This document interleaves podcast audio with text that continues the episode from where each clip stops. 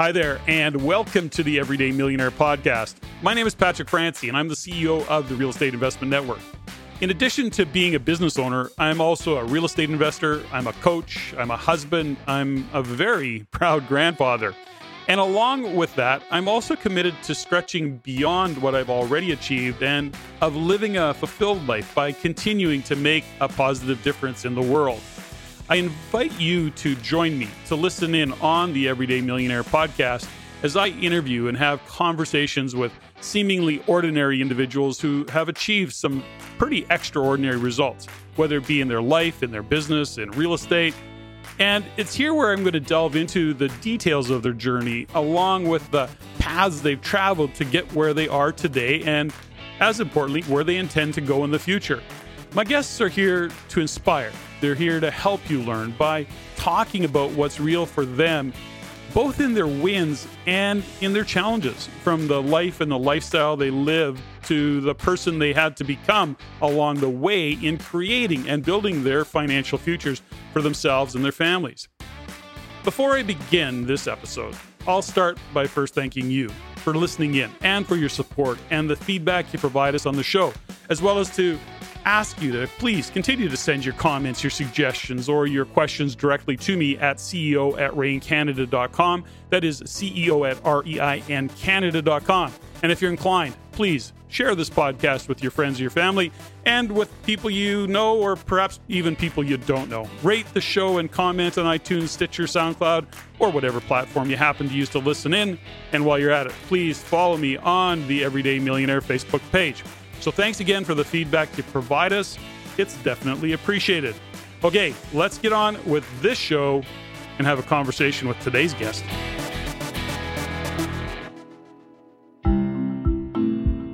I sat down with my guest today, Chad Griffiths, a while back to talk real estate. Chad is a partner with NAI Commercial Real Estate and focuses on the greater Edmonton area. He entered the industry in 2004 and has completed over 500 commercial transactions with clients ranging from small local companies to large institutional owners.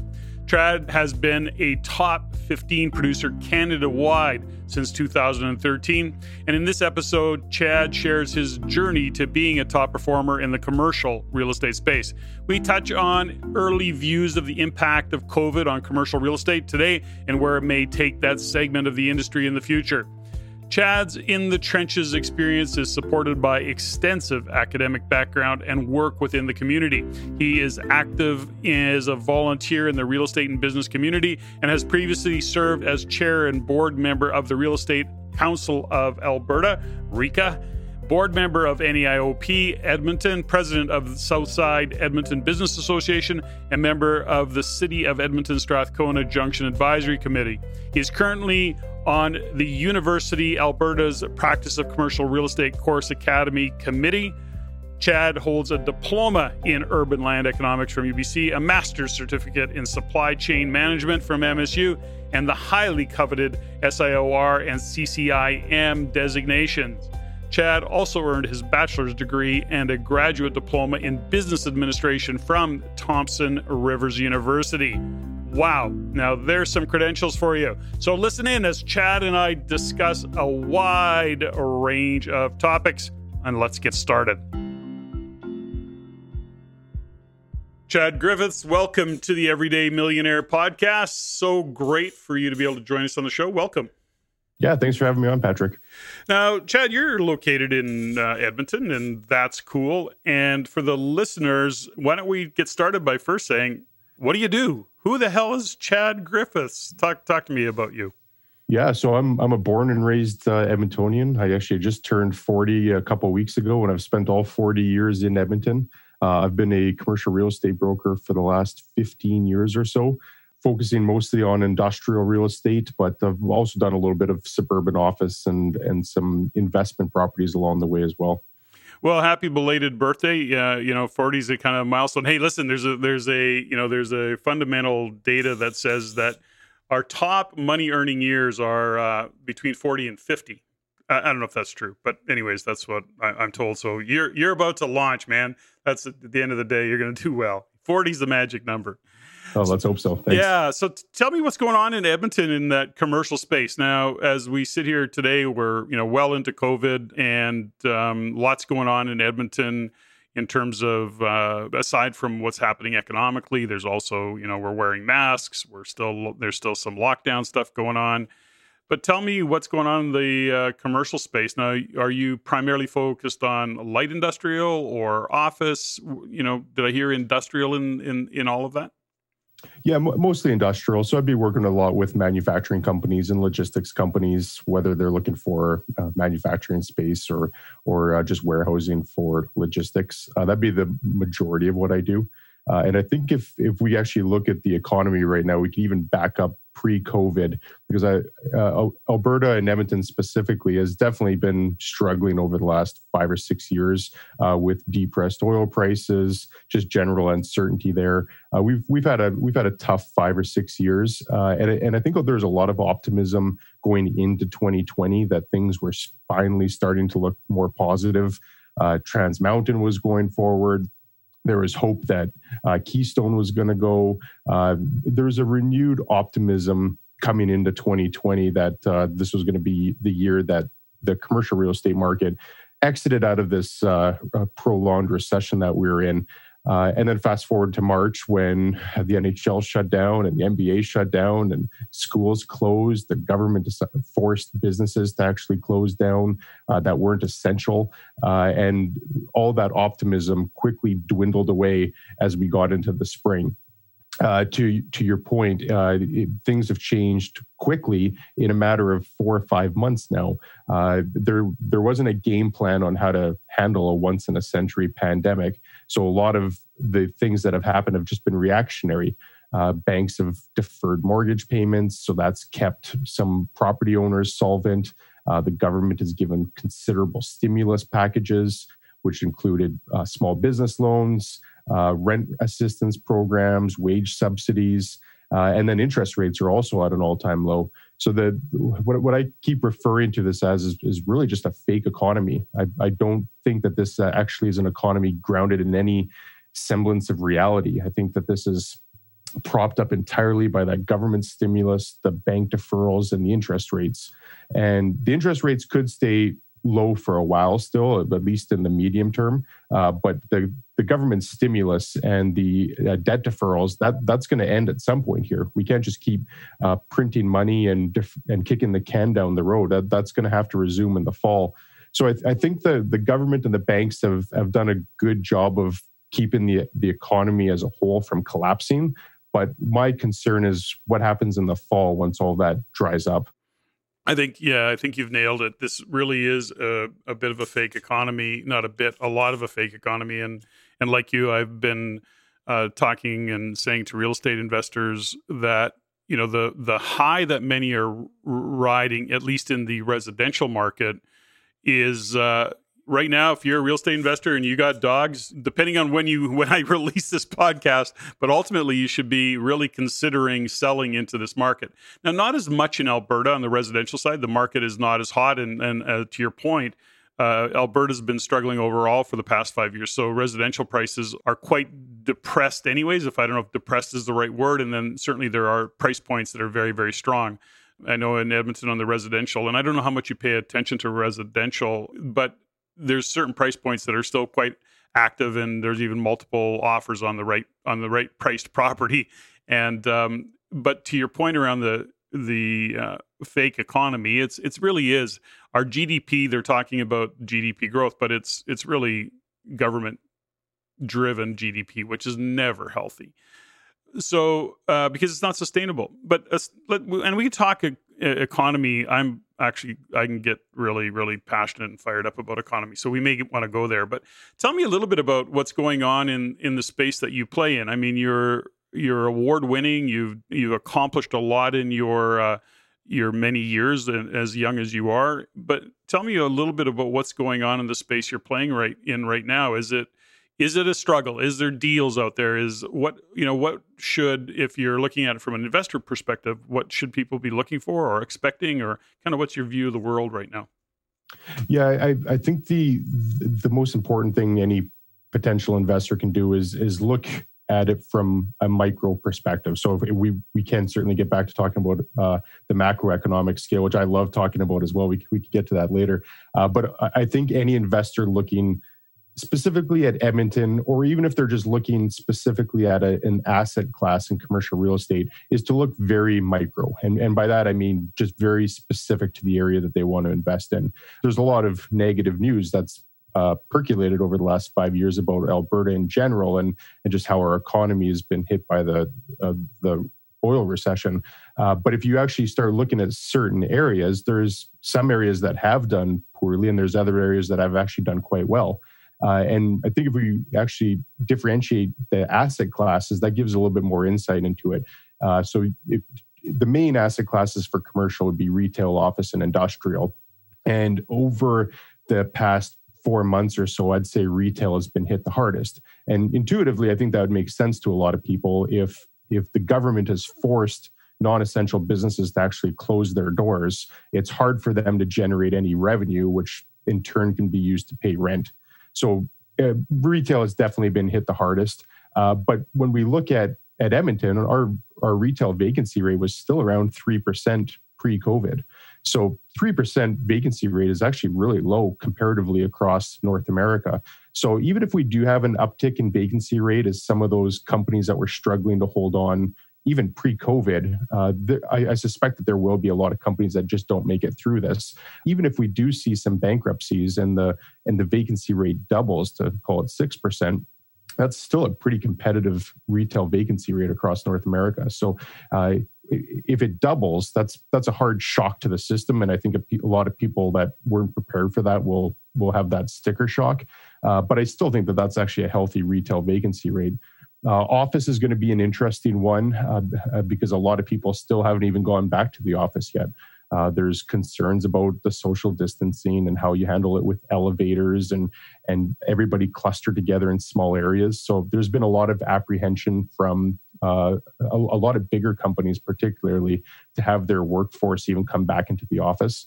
Uh, and you hear about that in the states, companies like Twitter that that's saying that their employees can now work from home forever if they want. Uh, so there, there's some of that news that starts perforating into people's minds, and they think that the office market's going to implode. Uh, I, I, take a bit of an opposite approach to that. I, I think that, uh, and myself, I'm a, I'm a, good example of this. I have worked a, a, lot from home over the past few months as well, and I actually really enjoy being at the office. I actually miss the camaraderie and the collaboration and the, the increased productivity that I have when I'm in a place designated exclusively for work uh, as opposed to being at home and all the distractions that come with that. Uh, and I also think that that companies are going to want to have more space going forward so that they can accommodate more distancing between everyone. Uh, I remember hearing a stat uh, a few years ago, and they compared the the oil industry to the finance industry on how much space those two industries used on average per employee.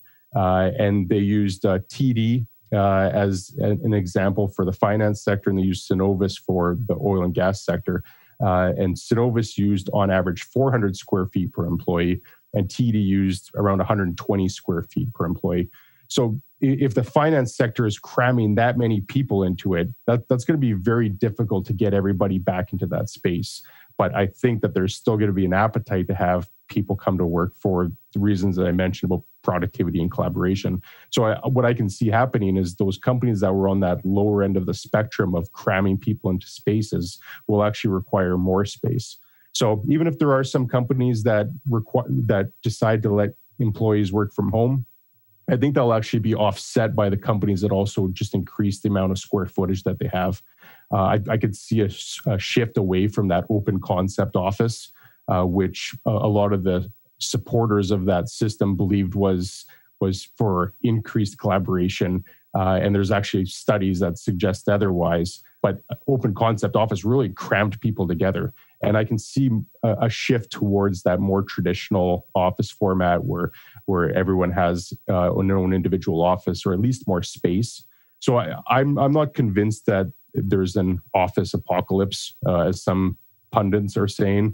Uh, I, I, think that office will return back to normal. Uh, I, I just don't know when. Is is a vaccine going to be what triggers it? Is it going to be people just getting comfortable with accepting some element of risk? Uh, is it going to be next year? I, I don't have a, a, crystal clear idea on how quickly office returns. Uh, so that that's probably the one that has the most immediate risk in the in the near future, anyways. Uh, and then industrial, I, I think, is actually uh, going to outperform uh, both office and retail, uh, j- just for no other reason than things are going to continue to be made and things are continued going to need to be stored in a warehouse. So, from a m- manufacturing standpoint and a logistics standpoint, I expect industrial to hold up relatively well throughout this. Uh, and I think that it has. Uh, all the research that that I do on a regular basis, and just talking to to clients, and and I, I own a little bit of industrial real estate uh, myself as a as a full disclosure. Uh, I, am optimistic on that asset class. I, I, think that that will be the one that weathers this storm the best. You know, you've brought up a, a lot of really great points in this, and so I got a couple different points of entry, but let's go back a little bit to I, I, can't recall the book I read, and, and I'll and I'll make a maybe some show notes around it if it comes to my mind. But back to that open office concept is interesting is is that the open office concept to your point was all about collaboration and and you know being together and sharing ideas and all the rest of it but to your point research has shown that the open office concept is actually not all that effective and a lot of that the reason it's not effective some of the reason i shouldn't say a lot because i can't i don't want to try and quantify it but the point is is that you know the individuals who who like to have those conversation and be creative they do that but then there's an execution part of it number one is how do you take how do you stop that? And so and then you're walking into open office environments so what are they doing? Everybody's got a headset in and everybody got their earbuds in because they don't want to be disturbed. And then you've got the, a number of introverts who actually don't are not productive in that environment and they actually need to get the hell out of that environment in order for them to even be creative for them to even be productive. So there's a, a lot of uh, to your point there's a lot of uh, argument a very strong argument for that uh, open office concept being shut down. So which is interesting uh, let's go back to that open office concept in terms of space. Oil and gas industry is infamous. I mean all you have to do is go to uh, you know, what is it, Enron building in in Calgary? I mean, it, it's a, it's a behemoth. You know, they're they're writing checks and you know wide open spaces and big spaces, and you know here it sits you know quite empty. Lots of empty office space in Calgary, for example. I know that in Edmonton, of course, we're not we don't have that same the same degree of that happening.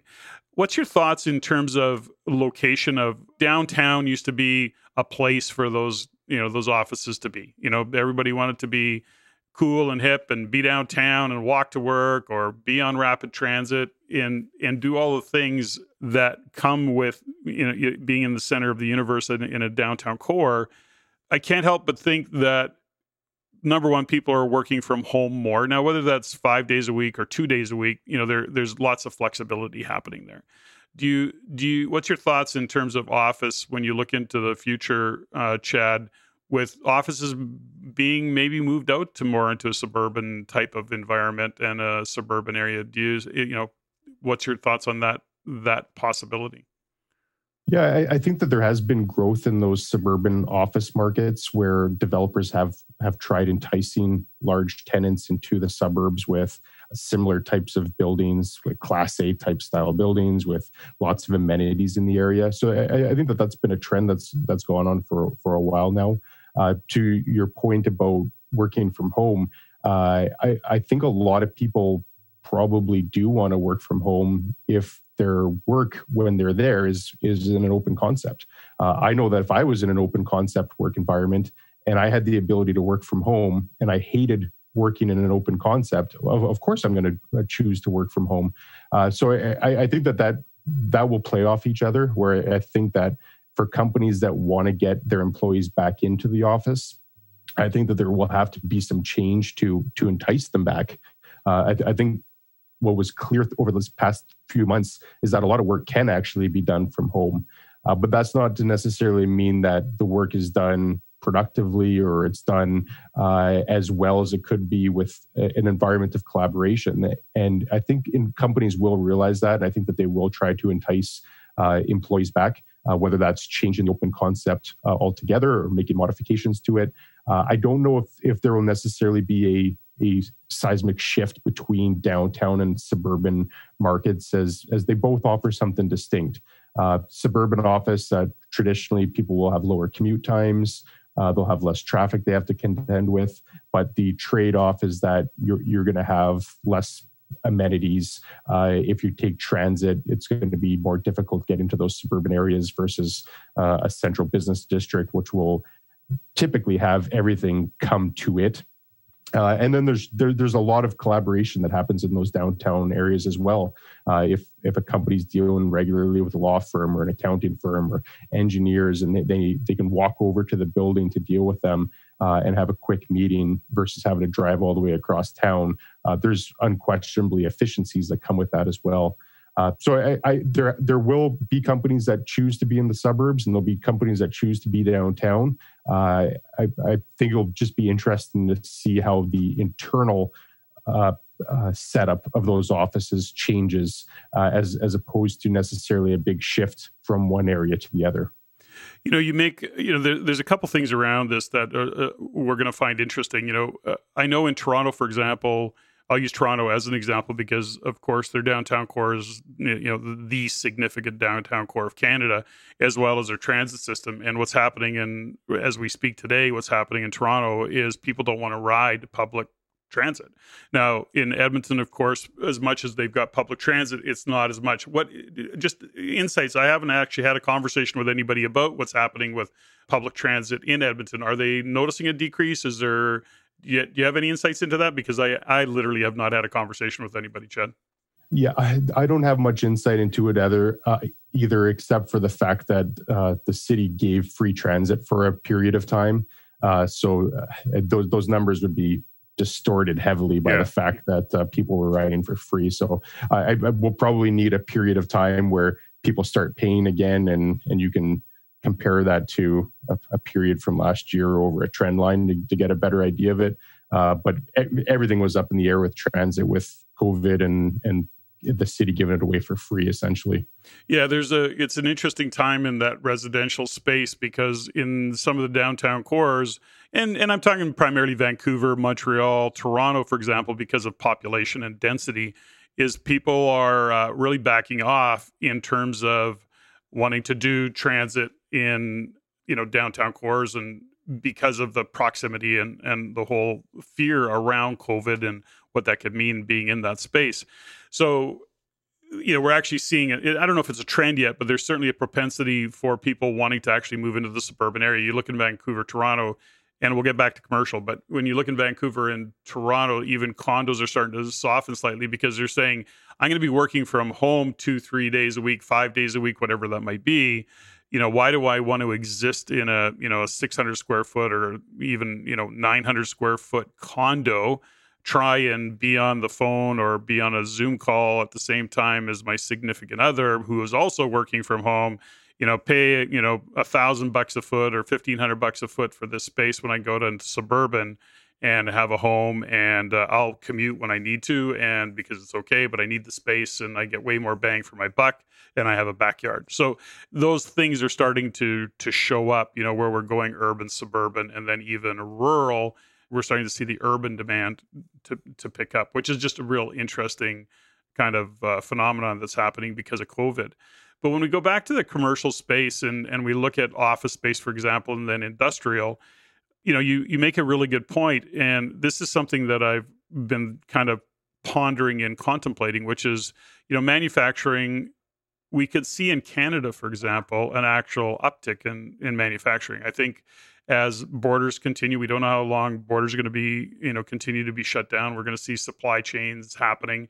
Uh, you know, the you know, you look at what's happening in the U.S. and Trump's going, no, we're going to build it all in the U.S. and and I and I really start to think that you know, with what's going on between the U.S. and China, you've got import and export fights happening. Trump's pissing in China's cornflakes, and China and Russia seem to be getting along way better. You know, uh, Trudeau's done a good job of pissing off China on a couple of occasions. So we have all this politics going on. The point of that kind of long-winded description is saying there could be a very good chance that in the future we're going to be doing more manufacturing in Canada. It's like, you know, it's like we'll build it locally. Uh, it'll be expensive, but we can't, you know, we need to keep our own population employed, if you will. There's some of that I think that could happen. Any any thoughts on what you're what you're sensing? Because I know that you're you're talking to potential clients who have a view of the world. And is there anything that you're seeing or or hearing in that space, Chad?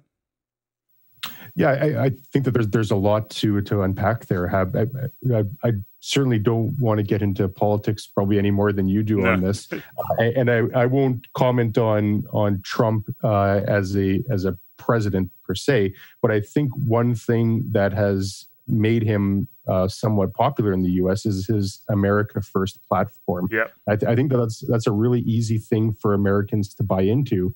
Uh, if you have a, your president saying, "Let's have America first, uh, I, I, think that that's an easy message to sell, and I think everybody there could buy into that. Uh, and I think if Canada were to adopt a similar type of philosophy of Canada first, I don't think that's a bad thing for Canadians either.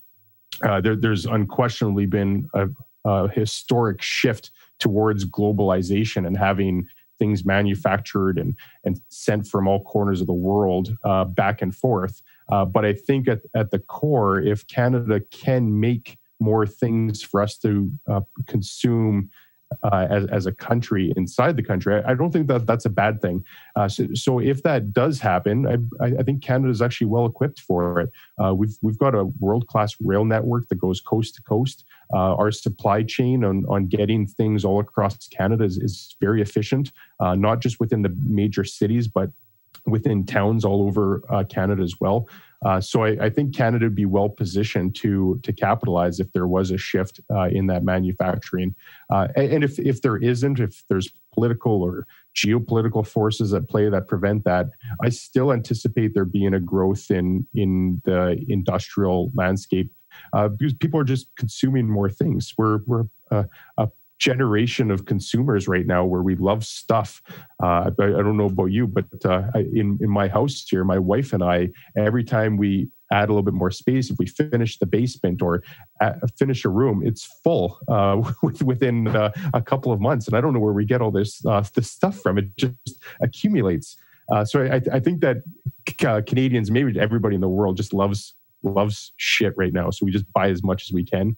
Uh, so I, I, think Canada will continue being leaders in manufacturing and, and producing, even if there, there isn't that conscious shift of Canada first, uh, like uh, like Trump is trying to do in the states.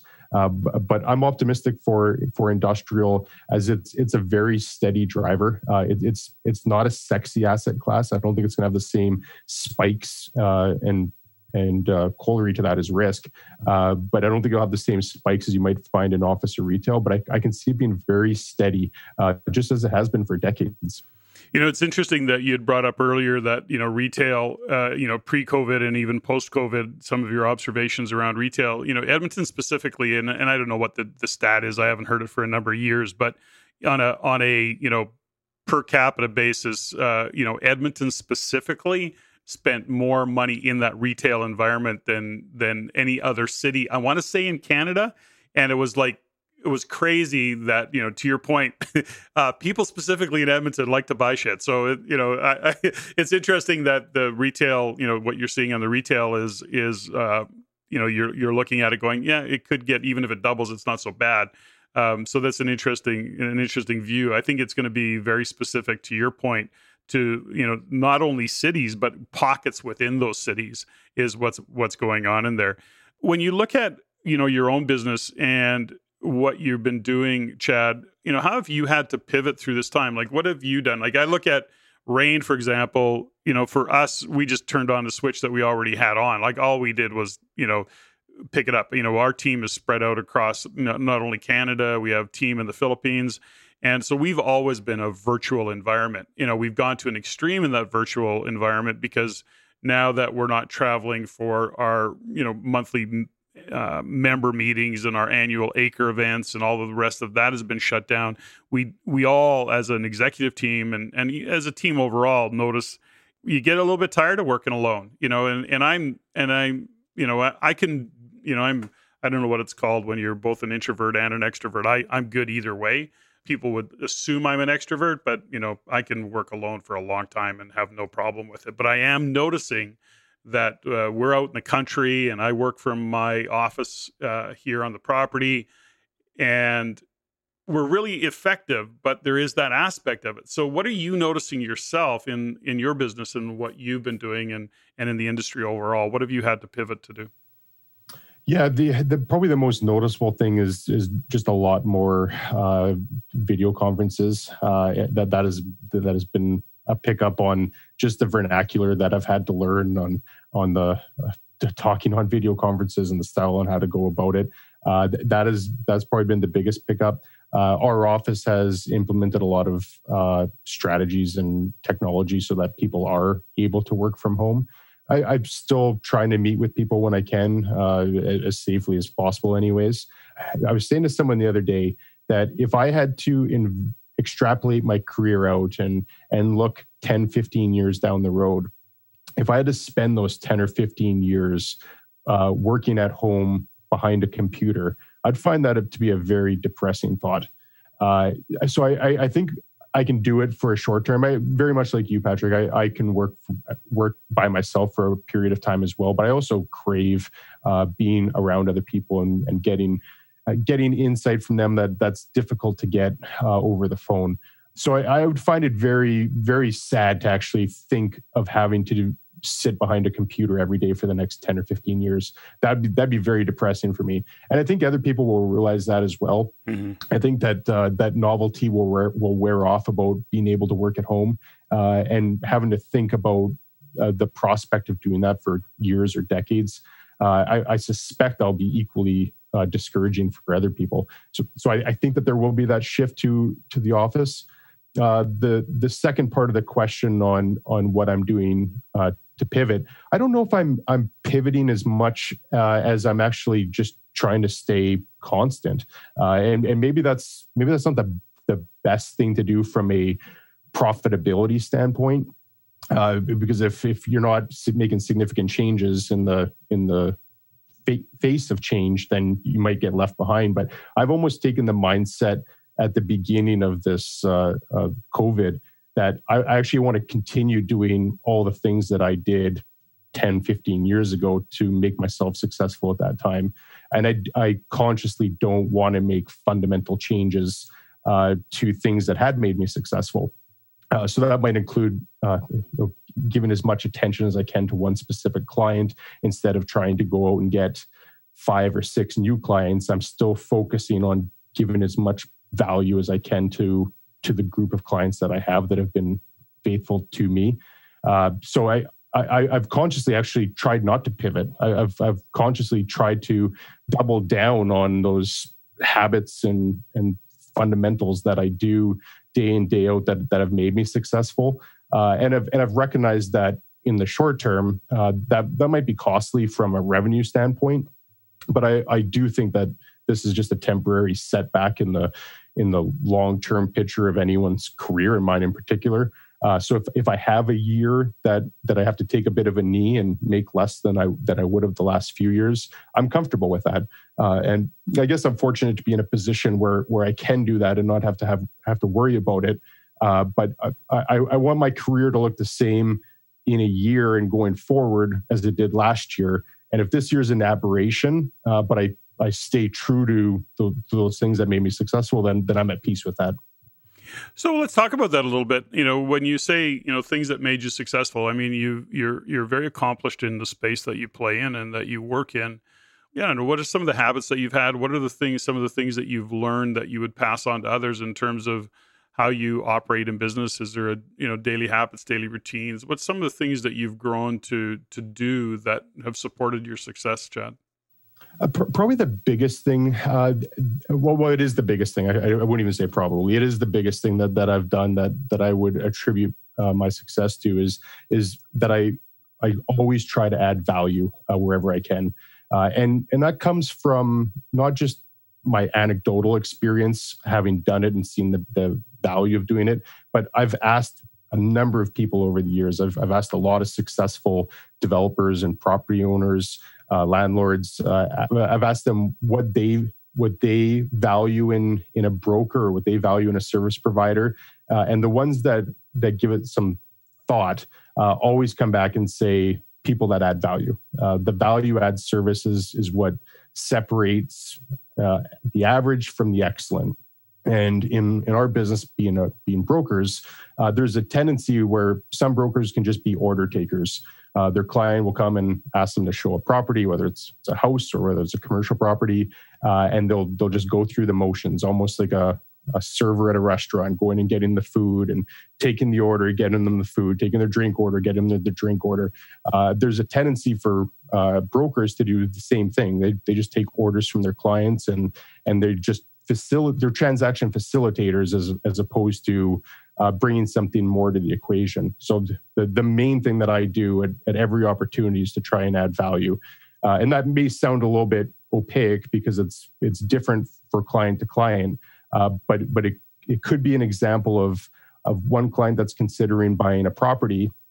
Uh, if I'm going to uh, to be working with that client, I might go in and do as much due diligence as I can before that person will even write an offer. So I'll, I'll go and manually talk to some of the uh, property owners in the area, uh, get their sense for it, uh, pull a, a, bunch of comparables on what's sold recently, do a full search to get so they have an idea of everything that they're competing with, uh, and, and, almost do like a, a, a bit of an underwriting on that property before they're even considering it.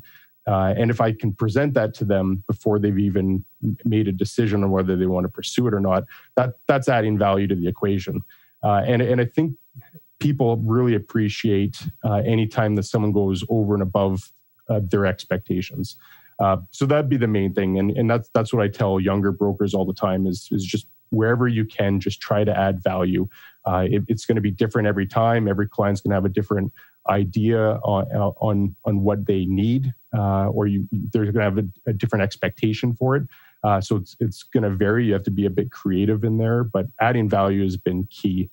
Uh, I, and I'd, piggyback with a second one that's also been very important, and and that's just uh, doing things a little bit differently.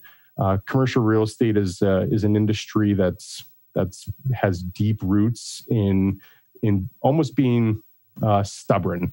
Uh, there is a resistance to to market properties online and to, to get into technology. Uh, commercial real estate is well behind residential when it comes to that. Uh, and, and, I've tried uh, uh earnestly and aggressively to, to change that. So I, am pretty active on, on social media. I write a blog every week on commercial real estate. Uh, so I've tried to, to do things that other people aren't doing instead of just following the, the herd. I've tried doing things outside of the, the, the normal, I guess you could call it. Where do people go? Just because I got it in my top of my mind, where do people go to see your blog, Chad? EdmontonCommercial.com. Now, when we look at commercial real estate, when you see what's happening, uh, you know, pre-COVID, then you kind of look into the future and you look at what's going on economically. We talked a little bit about oil gas in Alberta, you know, being Alberta, what Alberta is, and then specifically in Edmonton. When you're dealing with commercial, are you are your clients primarily end user clients or are you seeing a, lot of investor clients? Uh, what's the balance there? And and you know I'd, I'd like to get to the message really of what is the investment opportunities in the commercial space given what's going on in edmonton for example? Yeah that's that's a great question. And i i think it the the best answer is that it really goes in waves. Uh, th- there's times where there's a lot of people chasing a small amount of properties, uh, so the, the, demand is really high and the supply is low. Uh, and then there's other times where it's flat, which I would say right now is mostly flat. There there are investors looking in the market right now, uh, but it's there's still a trepidation about what this all looks like in the fall. Uh, so there's there's an apprehension there uh, right now until there's some better direction. Uh, but interest rates are really cheap, so uh, people are always attracted by cheap money, uh, which flows into into the capital markets quite quickly. so I, I suspect that it, for parties that are able to put a deal together, there are buyers out there. there's there's not as many sellers as I would have expected. Uh, when when this first started unraveling in in March, uh, and and the COVID started becoming bigger and bigger news, I expected there to be a a ton of fire sales. I, I thought a lot of sellers were going to get very nervous about the the short, medium term prospects of commercial real estate and, and start dumping properties. Uh, and it's actually been the opposite. Uh, if anything, uh, property owners have been keeping keeping their properties and, and almost refusing to sell. Uh, and and I would I would attribute that to the government and and uh, the debt deferrals that banks have done.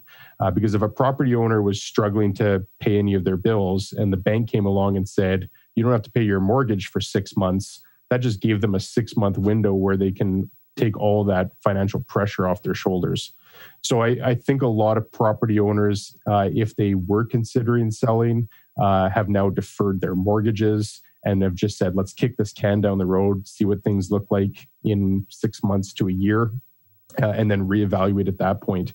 Uh, but yeah, ultimately, I'm, I'm, very surprised at how little property has has come on the market for sale. Uh, there's there's been a pretty big uptick in in lease space coming available.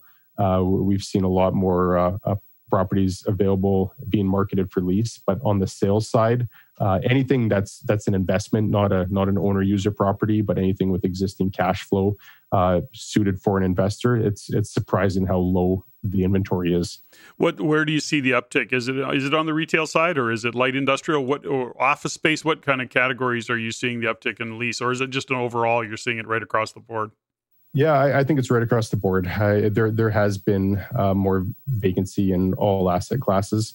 Uh, and I, I, just attribute that to uh, the state of the economy. There's there's just a lot of businesses that uh, that have had significantly reduced revenue, and and there's no amount of debt deferral or stimulus that that can keep a company that's going to go bankrupt uh, imminently, anyways. So uh, I think a lot of those companies uh, that had probably been struggling pre-COVID have probably used this as almost permission to fail.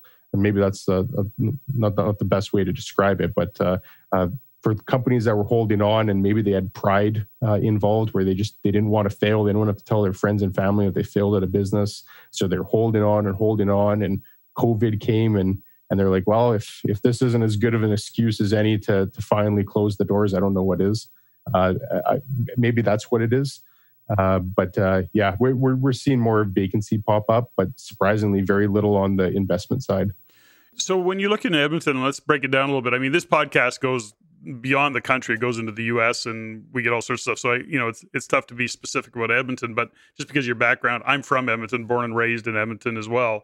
Um, although I don't live there full time anymore, um, you know, I'm Edmonton's still you know close to my heart when you look at what's happening in Edmonton right now, is is there specific areas that you're seeing the potential for growth, and let's say in a light industrial or on, let's just generalize and say commercial space? Is there a, a specific uh, part of town that that seems to be a little bit more active these days?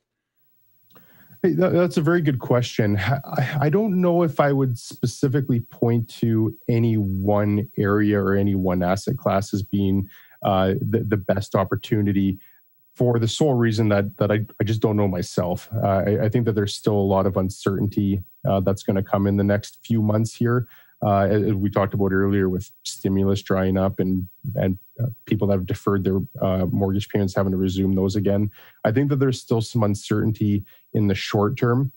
I'm still quite bullish on on Edmonton long term, uh, but for anyone that's looking to to buy real estate to make short term gains or to try and hedge against any risk.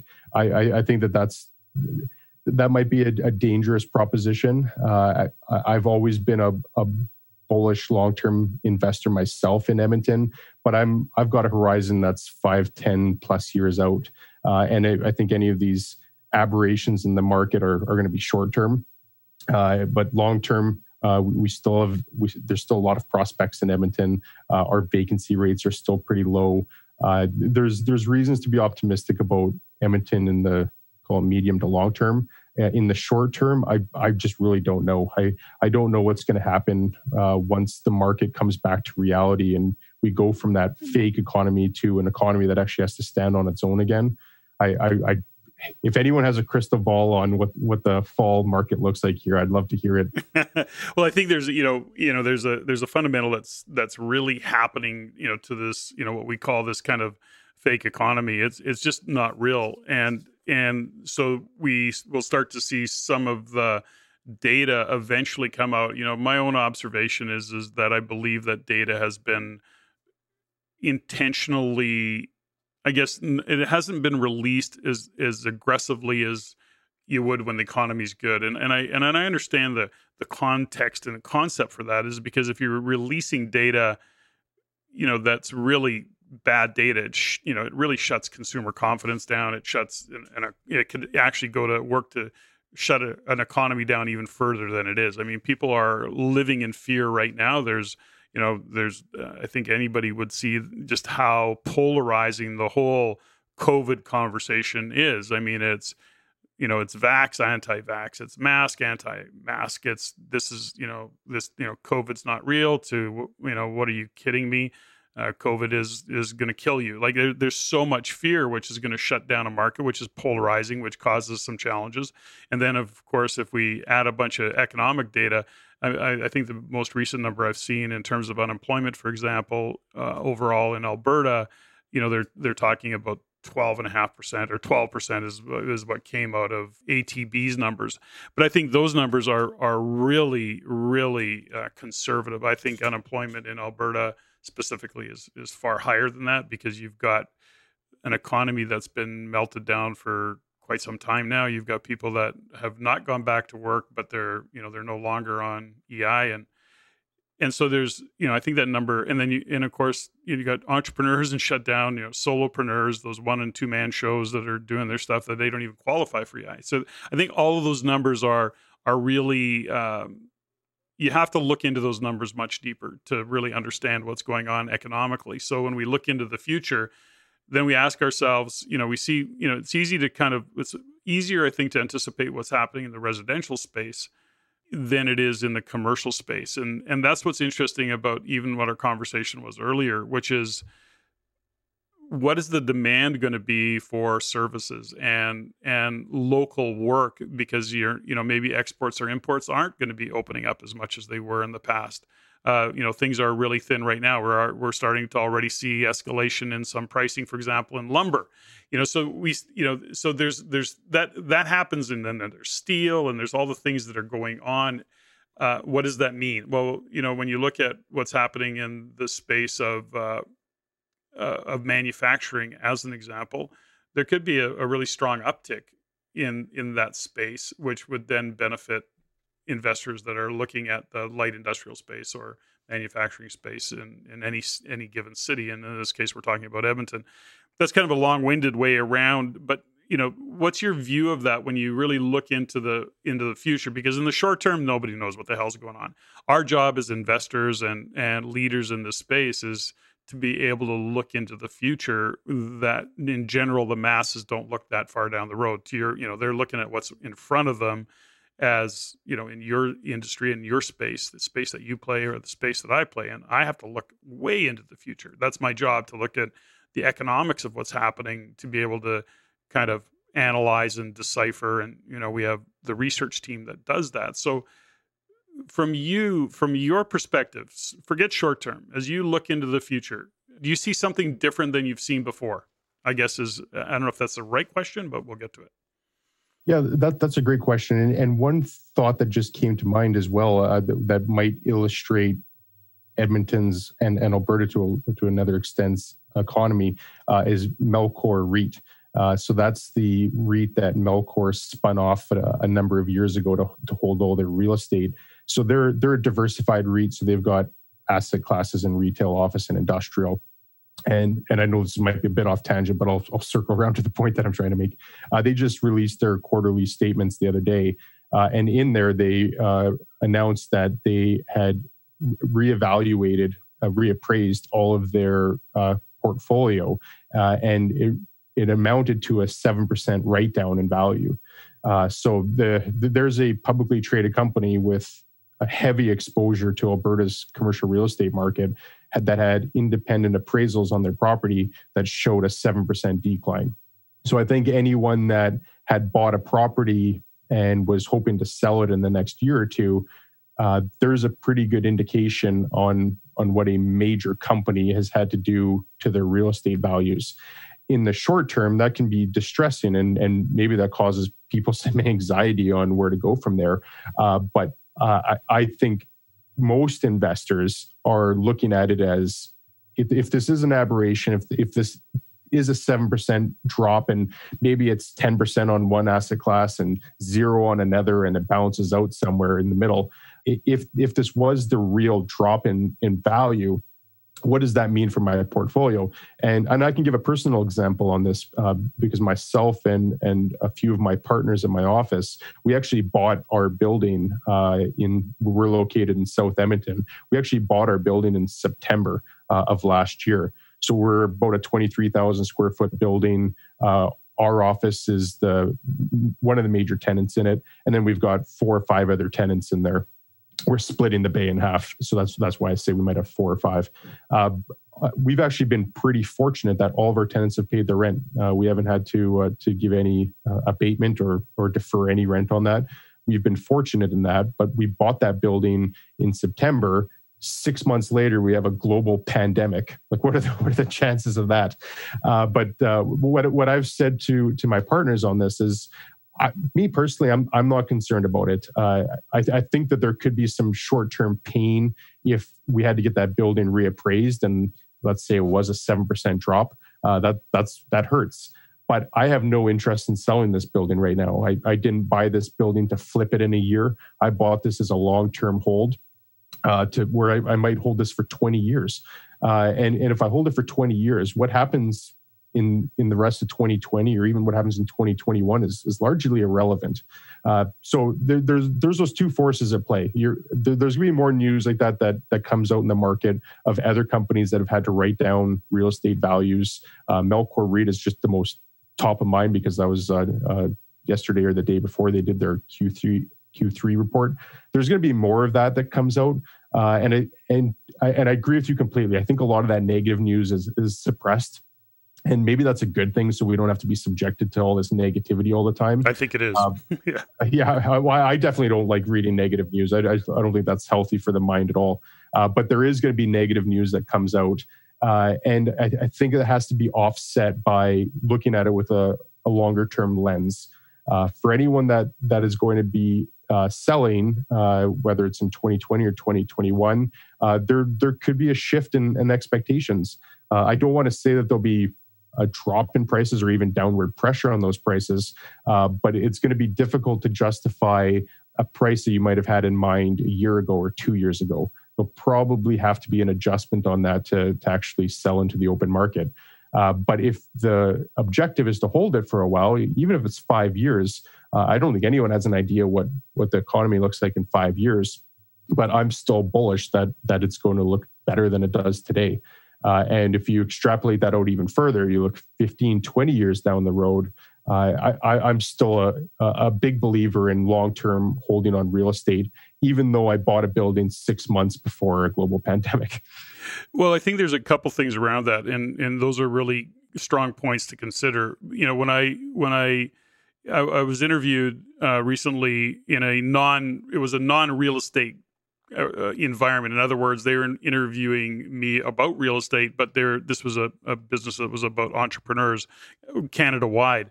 And one of the questions they ask, you know, what are the strengths and weaknesses of Canadian real estate? And and so without getting into all of the details of you know specifics in terms of let's not talk Canadian real estate, let's just talk about real estate uh, in general, which is you know the, the one of the strengths of real estate is if you have a long term view of it and you've got you know from an investment point of view and you've got the right tenants and all the rest of it there's there the downside to real estate is not all that down. I mean it's it's you know if you're if you're in it for the short term these kinds of things happen. There's a an economic something a black swan of some sort. Yeah it can really bite you in the ass you know timing of of those kinds of things.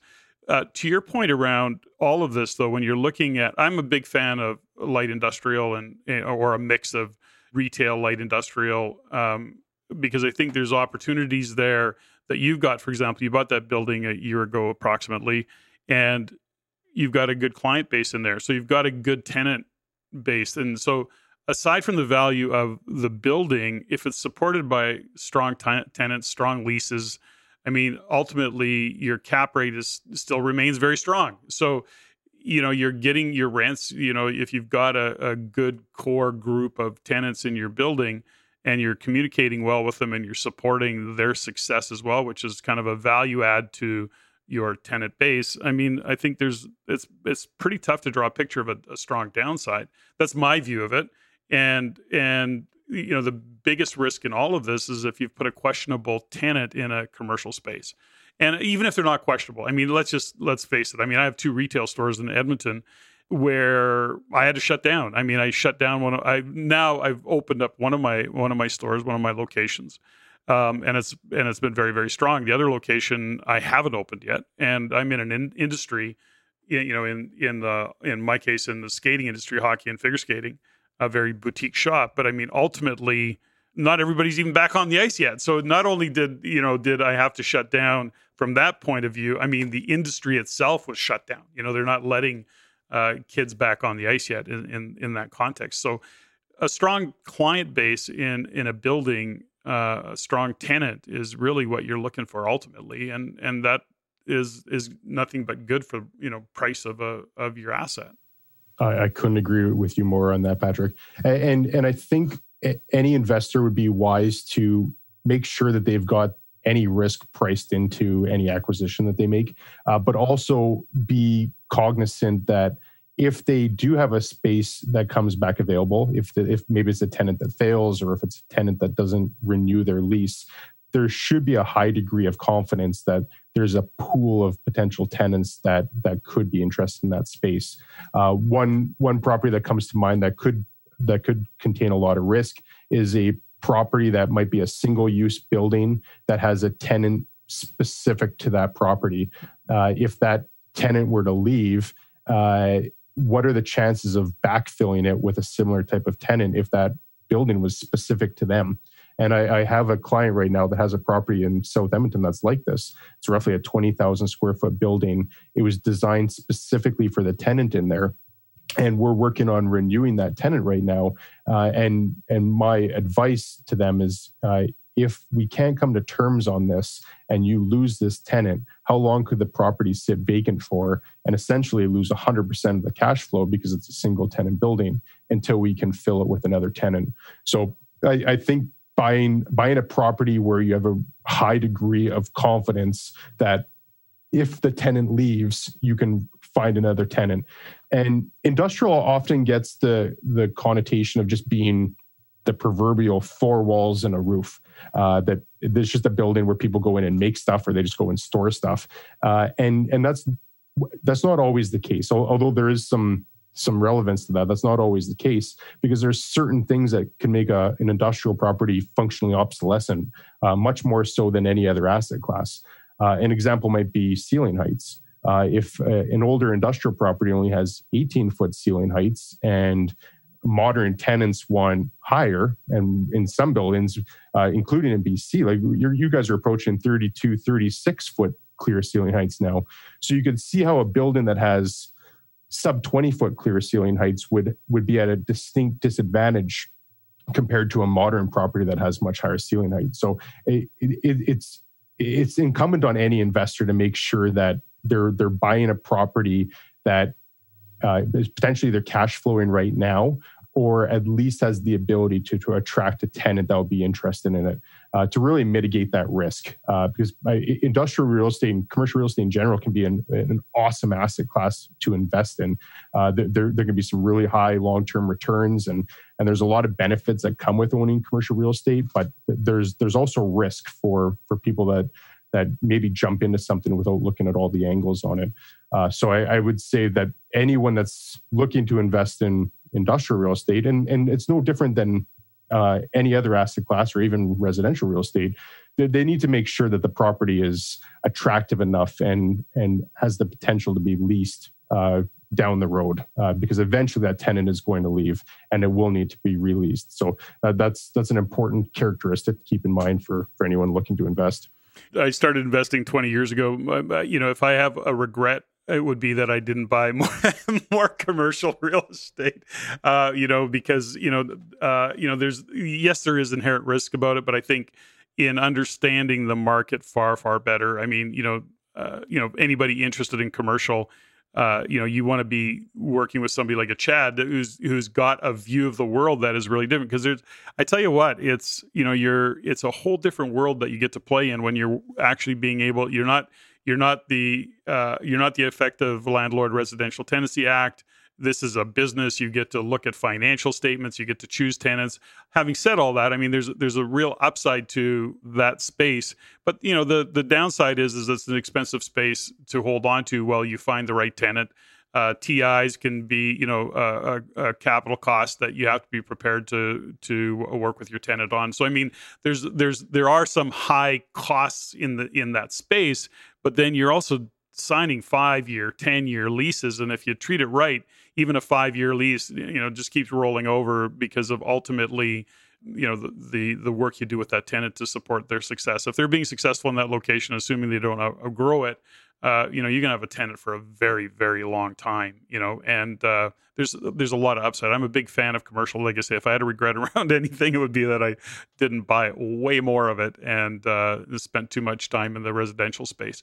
When you is, I don't know if you can generalize in this at all, Chad, but are you, what are you seeing for cap rates in Edmonton on some spaces? Can you give can you give some examples? Yeah, surprisingly, it hasn't changed a whole lot, uh, even over the past few months. Uh, I, have been in the business for 15 years, uh, and I'd say over that 15 years, there's been a almost a pretty, pretty consistent operating band uh, for cap rates. Uh, if you've got a high quality government tenant in a Class A office building, you're probably in the in the low fives. Uh, and if you've got a property that maybe has some vacancy or requires some work, or uh, the tenants aren't strong, or it's in a bad area, it's run down, you're probably going to be in the high sevens. Uh, but that that's been pretty consistent over the last 15 years of that that band of being in low fives to high sevens. Uh, and even in the last few months, I haven't seen much of a shift in that. Uh, and, and, I would say that that's that's pretty consistent across Alberta too, uh, which I know is the is is probably surprising. Well, you know Edmonton well, anyways, but surprising for people in in markets like uh, uh, uh Vancouver or Toronto, where those cap rates are much lower. Uh, we're in that we're in that five to high sevens. So let's talk a little bit about your journey to get to where you are. I mean, you're you're you're well educated. You've got a background. So, how did you kind of come by being in the business that you're in? What's a little bit of your background, Chad? You know, the the context of of the everyday millionaire is really about the seemingly ordinary achieving extraordinary, and and you're a standout in your space. I mean, you've accomplished a lot, you've done a lot. But was your what was what's a little bit of your story to get here? Did you grow up in it? Was your dad in the space? Was your mom an entrepreneur? Was your dad an entrepreneur? Like how did you get into this space and and come to you know to be who you are? Yeah i'm i'm definitely actually the black sheep in my family from taking an entrepreneurial road. Uh, my my dad was a teacher my mom was a nurse. Uh, my, both my sisters went into medicine.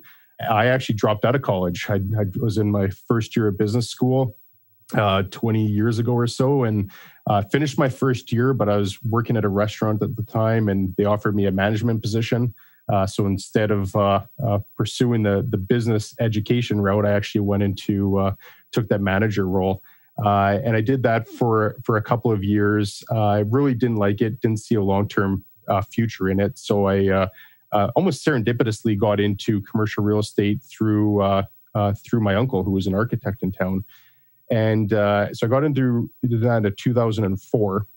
And all along the time, I, I really regretted not finishing my education. So it just so happened that as I was getting into commercial real estate, I noticed the more education I have, the more value I'd be able to offer to my clients. Uh, so uh, shortly after getting into the into the business, I embarked on finishing my my diploma. So uh, got a diploma th- uh, through UBC.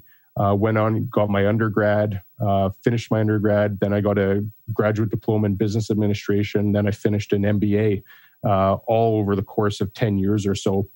So definitely an unconventional way of of getting a master's degree is is doing it while I had a profession and while I was raising a family.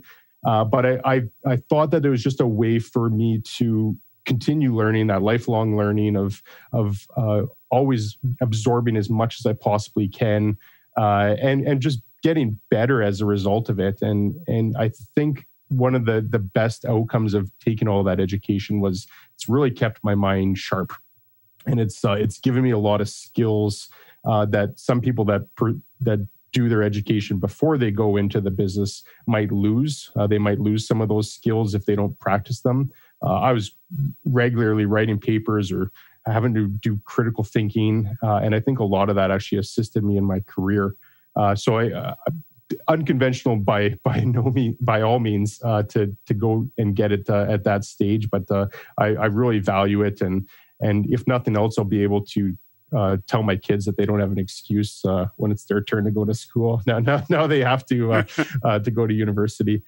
So yeah that, that's how i got my education. And when i started in 2004 uh, I, I, just realized that this is something that I that I can help people out in. I, I, can I can be passionate about it. It was something I believed in. I was excited about, excited to get up every day and see how I could help people out and and and get paid if I was successful in bridging uh, two parties together.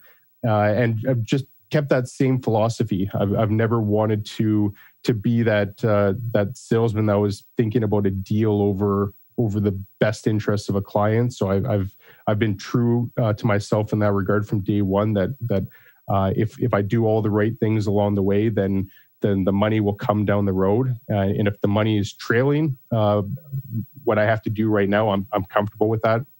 And I and I think combining you know that that ambition and that drive to to want to get all this education and want to give the best service that I can. Uh, that that confluence of conditions uh, was just at the right time. I was, I was, really in the right place at the right time with the right work work ethic uh, to be on this successful end of of having some clients that have been very loyal to me. Uh, I've been, very fortunate uh, with that, and and uh, yeah, I've, I've, been very grateful, which, which I attribute a lot to luck. I, I, think there's a lot of luck that came into into my success, but it, sometimes uh, you need to be lucky to be good and good to be lucky, I guess.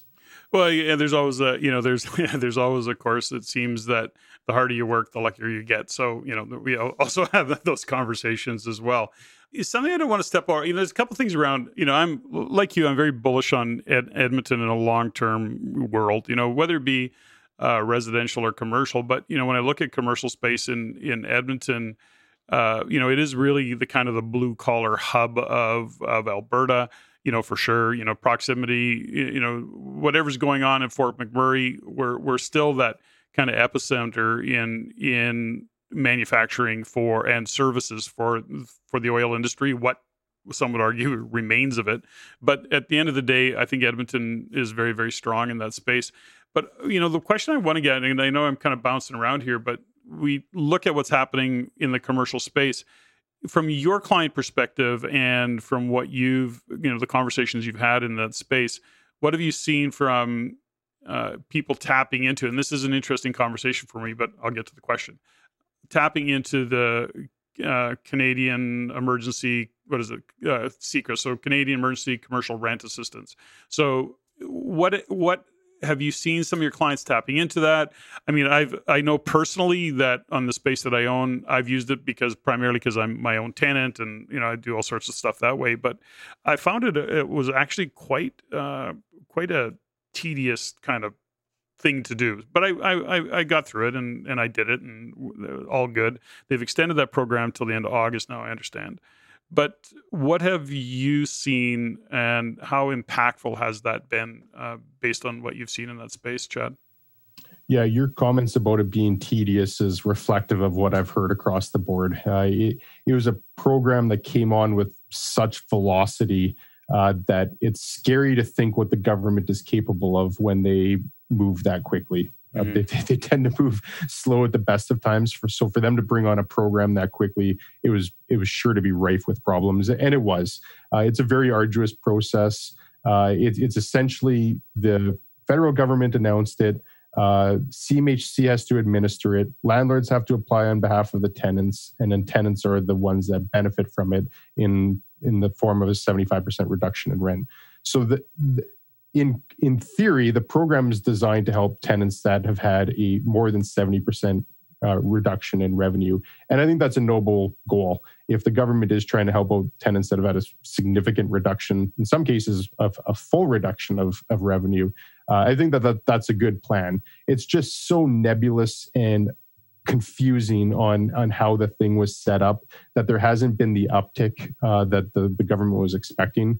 Uh, I read a report the other day that roughly ten percent uh, of the money earmarked for that program has been allocated so far. So it, you you can see that as an abject failure if someone allocates X amount and only 10% of that gets used, that surely isn't the uptick that they were anticipating. So it hasn't been adopted as, as well as uh, they would have liked. And I think it is because it's so confusing. And it also puts a, a pretty big uh, hindrance uh, on the tenants for for the eligi- eligibility requirements uh, and having to be down 70% on average for April, May, and June. Uh, there's there's a lot of companies that were maybe down 50% uh, or they weren't sure uh, when the program came out what their June revenue would actually be, so they couldn't commit to being down 70% on average. There's just a lot of uncertainty there. The landlords that I have talked to uh, would predominantly be on the retail side uh, that have had a more than 70% reduction. Uh, a lot of the office tenants have still kept going, whether it's like an accounting firm or a law firm or engineering firm. They still have revenue that that wouldn't render them eligible under the criteria. And same with industrial. A lot of industrial has continued uh, going forward. So the the asset class that, that has been most affected by this is retail, the hair salons and personal service shops and the and the stores that were just forced to be closed uh, because they were deemed non non essential. Landlords have gone through with that, and, and there has been an uptick. Uh, but for the most part, people have said the, the process was was frustrating. Uh, tenants are still complaining about it uh, uh, in in the fact that they're not able to apply themselves. They have to get the landlord to apply. Uh, if they're only down 60%, they're ineligible. Uh, where we, we both know if a company's down 60% three months in a row, they're probably not not doing too well. Uh, so the, the program is, ha, has a lot of problems, uh, but there are some landlords that have been able to to take advantage of it. In my case, it was you know I was I had two stores shut down, you know, so I was hundred percent you know shut down. Mm-hmm. So uh, you know for me it was easy, and and in terms of uh, uh, qualifying for it. But man, oh man, I, I, I, think I, you know, I can cut the government, you know, politics aside, I can, I can, cut the government a lot of slack in terms of their reaction because who's been through something like this before, and, and it, took banks a long time to get their shit together, and and I've got a lot of space for it. I, am a little bit frustrated these days. Uh, you know, I'm an entrepreneur at heart. Um, and I'm looking at what's going on economically, and and I'm and I'm suggesting that as much as we're we've got CERB and and that program was necessary. It's like okay, we got to start dialing some of this stuff back, and and we have to you know when we look at employment, when we look at getting an economy going again, we really have to spend some time looking at the SMEs and why isn't the government you know putting why hasn't our government you know put a plan together to support SMEs that then support our our our employment. I mean, at the end of the day, you know, these large corporations is is is less than 50% of what's really going on in in the employment space you know and what drives our economy. So we've got you know a shutdown and a real um, we got a, a I, uh, you know one of the reasons I can't open my one of my locations is because I can't get staff. So highest the highest unemployment ever and the largest labor shortage ever. You know because you know uh, these you know a lot of people don't want to go back to work. I mean they're making a couple grand a month. I mean this is my it's a retail space so a lot of part time and and you know it's not high paying jobs per se. I mean I'm paying above minimum wage but they're going, ah, summer, I got summer, I got a couple grand a month, you know, um, I'm going to go hang out. And uh, so it's an interesting time for sure. And when I look at what's going on economically, if, because I've got this platform, I do say that, you know, my one criticism, and I've got many of them of our government, but ultimately is that why aren't we, we investing in the SMEs that will then drive employment? Because we really need that and that's where consumer confidence comes from. That's where people spending money. We got to get money going and, and churning back in our economy again. And that's one of the downsides. As much as we think that people are buying shit a lot of people aren't buying shit. They're actually you know and and the numbers are so so uh, what's the word? Uh, misrepresenting what's happening because they'll say this is up 20% over june. Well okay but the 20% over june uh, still means we're down 40% from what it was, let's say, a year ago. You know, so it's the numbers are very. You have to really look what's behind the curtain in the numbers that are being released. So that's that's you know often if we talk about economy, that's kind of where I get a little bit going. I won't go there today, but the frustration is is there. So because you're dealing in the space that you're, you know, you're working in the space you're working in, Chad. What are you hearing from business owners? What are you hearing from these these guys that not only own the commercial space but operate within that commercial space? The business owners are, are have you start to kind of put a, a view of the world about optimism or lack of optimism or i'm sure there's lots of frustration but what, what are you seeing out there yeah that, that, that's a great question I, I, think we could uh, section it off into two distinct groups. Uh, there's there's property owners and investors in one, and then there's the the companies and the tenants uh, on the other side. I think for the, for the most part, uh, the landlords are are focused on the immediate future, on just making sure that their tenants stay solvent and and have the ability to pay rent not just now but into the future. Uh, so I, I think uh, e- even though and, and myself would be an example of this too. Even though I have a long term outlook on holding commercial real estate, I still have a very short term goal on making sure all the tenants have the ability to pay rent, at least in the near future. Uh, so long term outlook, short term focus, uh, and that's exclusively because of the conditions. Uh, normally, I wouldn't be looking just at at today's numbers, I'd, I'd be looking more what what's rent going to look like in a year or two, or five years, uh, and, and, I think that that's uh, representative of uh, a lot of what people are saying right now. Is let's just help our tenants make sure that they survive going into the fall here, and that they're prepared to to weather this once the uh, the all the programs wear off, uh, and they've they've got to start taking the training wheels off again. Uh, I, I, think that that's where most landlords are focused on right now. On the on the tenant side, I, I think a lot of companies uh, are are concerned uh, about what this looks like once wage subsidies dry up, uh, once the any CECRA eligibility that payments that they would have had, uh, once their banks start requiring them to make payments on any loans that they've. Def- I, I think that there's some some concern in the companies that were already on the cusp of of significant struggles.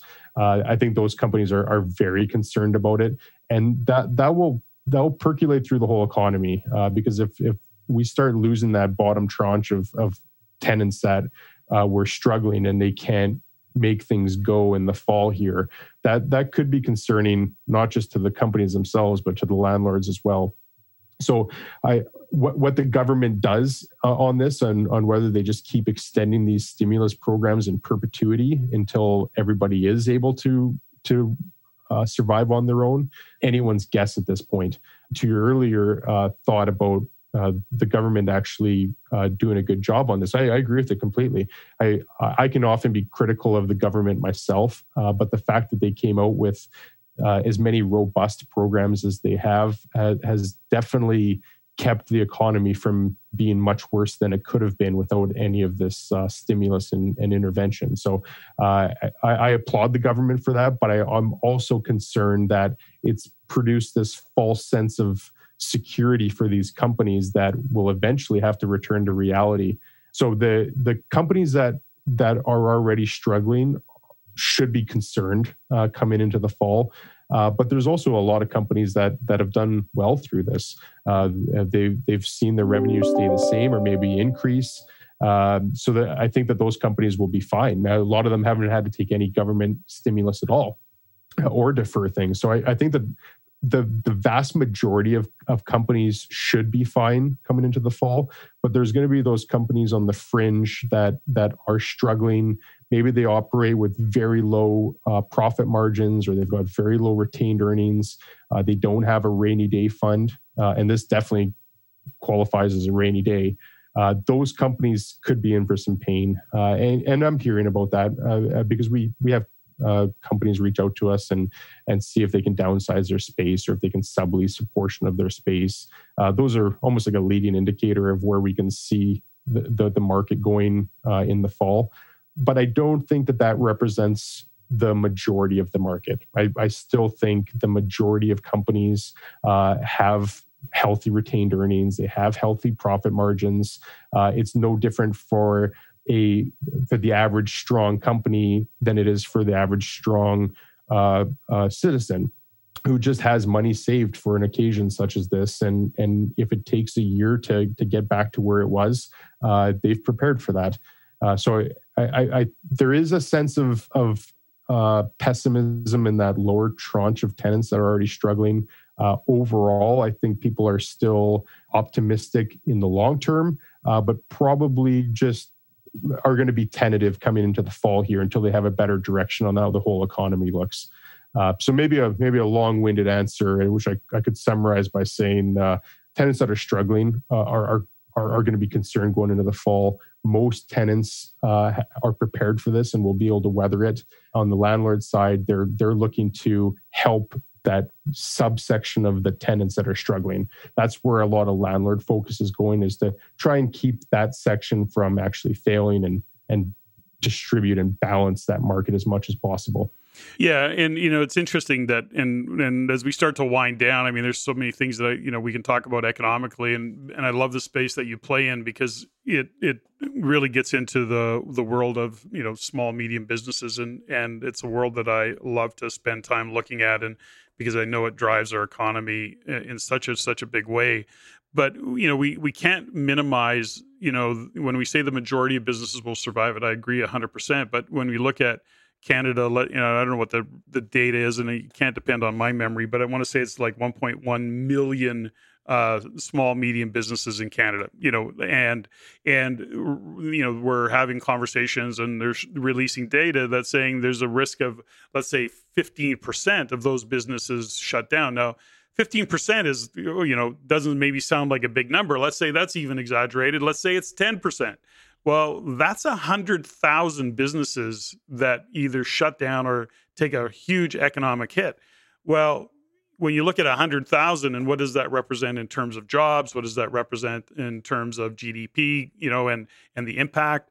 Uh, it becomes pretty. Uh, it becomes a, a big number and something that we all have to consider. So, I'm trying to look at you know into the future and and look at the glass half full and say, okay, how do we actually what's the game and we have to stay on top of what's the game we got to play as entrepreneurs. And i'm very optimistic in the long term because you know ultimately that space gets filled by other entrepreneurs. I mean people move in they see the opportunity but that all takes time to get that churn going again. You know you got startups coming in you guys you got people that are going to look at the technology aspect of it or the service aspect of it and they're going to invent all sorts of things. And and so i'm i'm very optimistic uh, but I, I am concerned in the short term uh, as the economy starts to go through it, what it's going to go through. And I think both you and I agree on the fact that in the short term, uh, whatever that short term looks like, you know, starting this fall, I think we're going to start to see some some pain uh, being experienced beyond what we may be feeling today. So um, that's a that's an uh,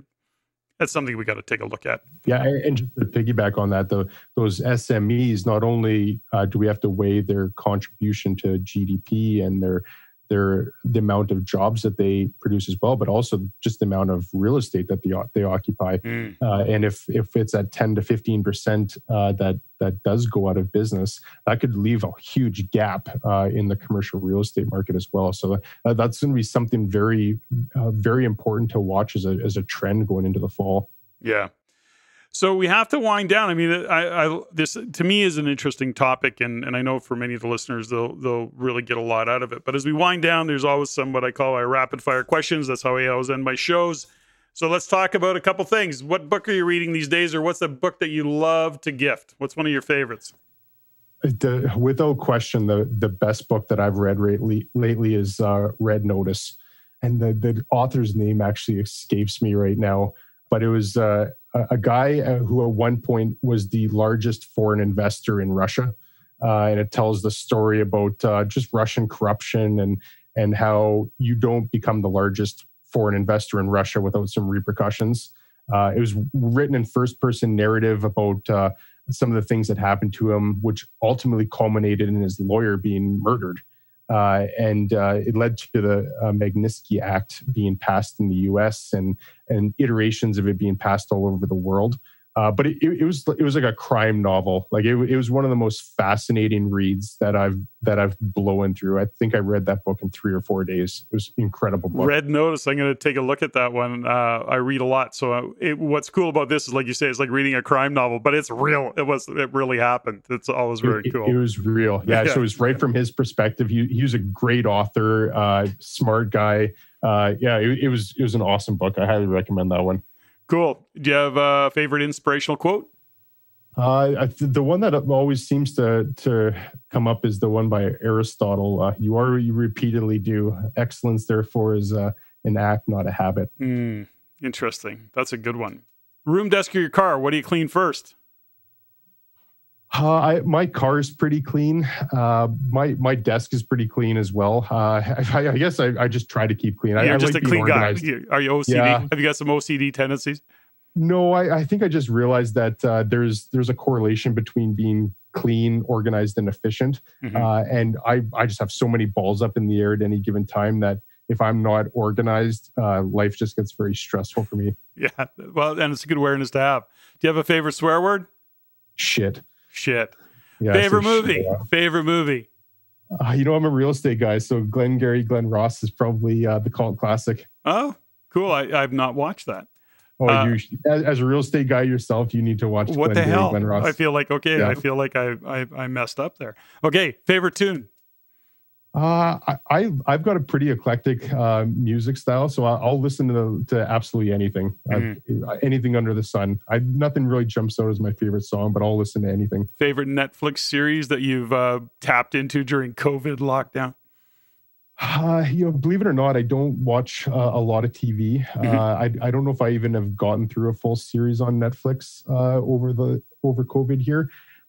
Uh, probably my favorite show that I've seen recently would be Breaking Bad.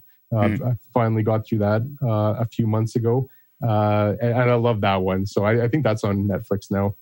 That was uh, that was a, a, that was actually a good series. If heaven exists, what do you want to hear God say when you get to the gates? welcome, welcome. it's awesome. And Chad, what are you grateful for today?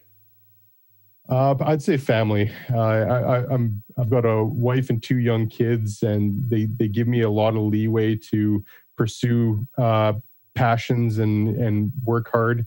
I, I'm I'm very grateful for my family you know, gratitude is such an important part. Today, I'm always grateful for the guests that I have on my show and the platform that the Everyday Millionaire podcast uh, allows me to have these great conversations and interesting conversations.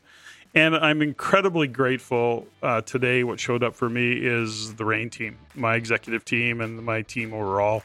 Uh, none of this happens without a whole bunch of amazing people uh, around me. And uh, so I'm very, very grateful for my team. Chad, thank you so much for your time, your energy, and your contribution to today's show. My pleasure, Patrick. Thanks so much for having me on. Ladies and gentlemen, thank you for listening. If you found value in the podcast, please take the time to rate and review and share with others, share with your friends. As it is my goal to always improve and to provide the highest value for you, the listener if you have any comments, suggestions, or questions you'd like answered, please email me at ceo at reincanada.com. That's CEO at R E I N Canada.com. I look forward to hearing from you. And until next time, Patrick out.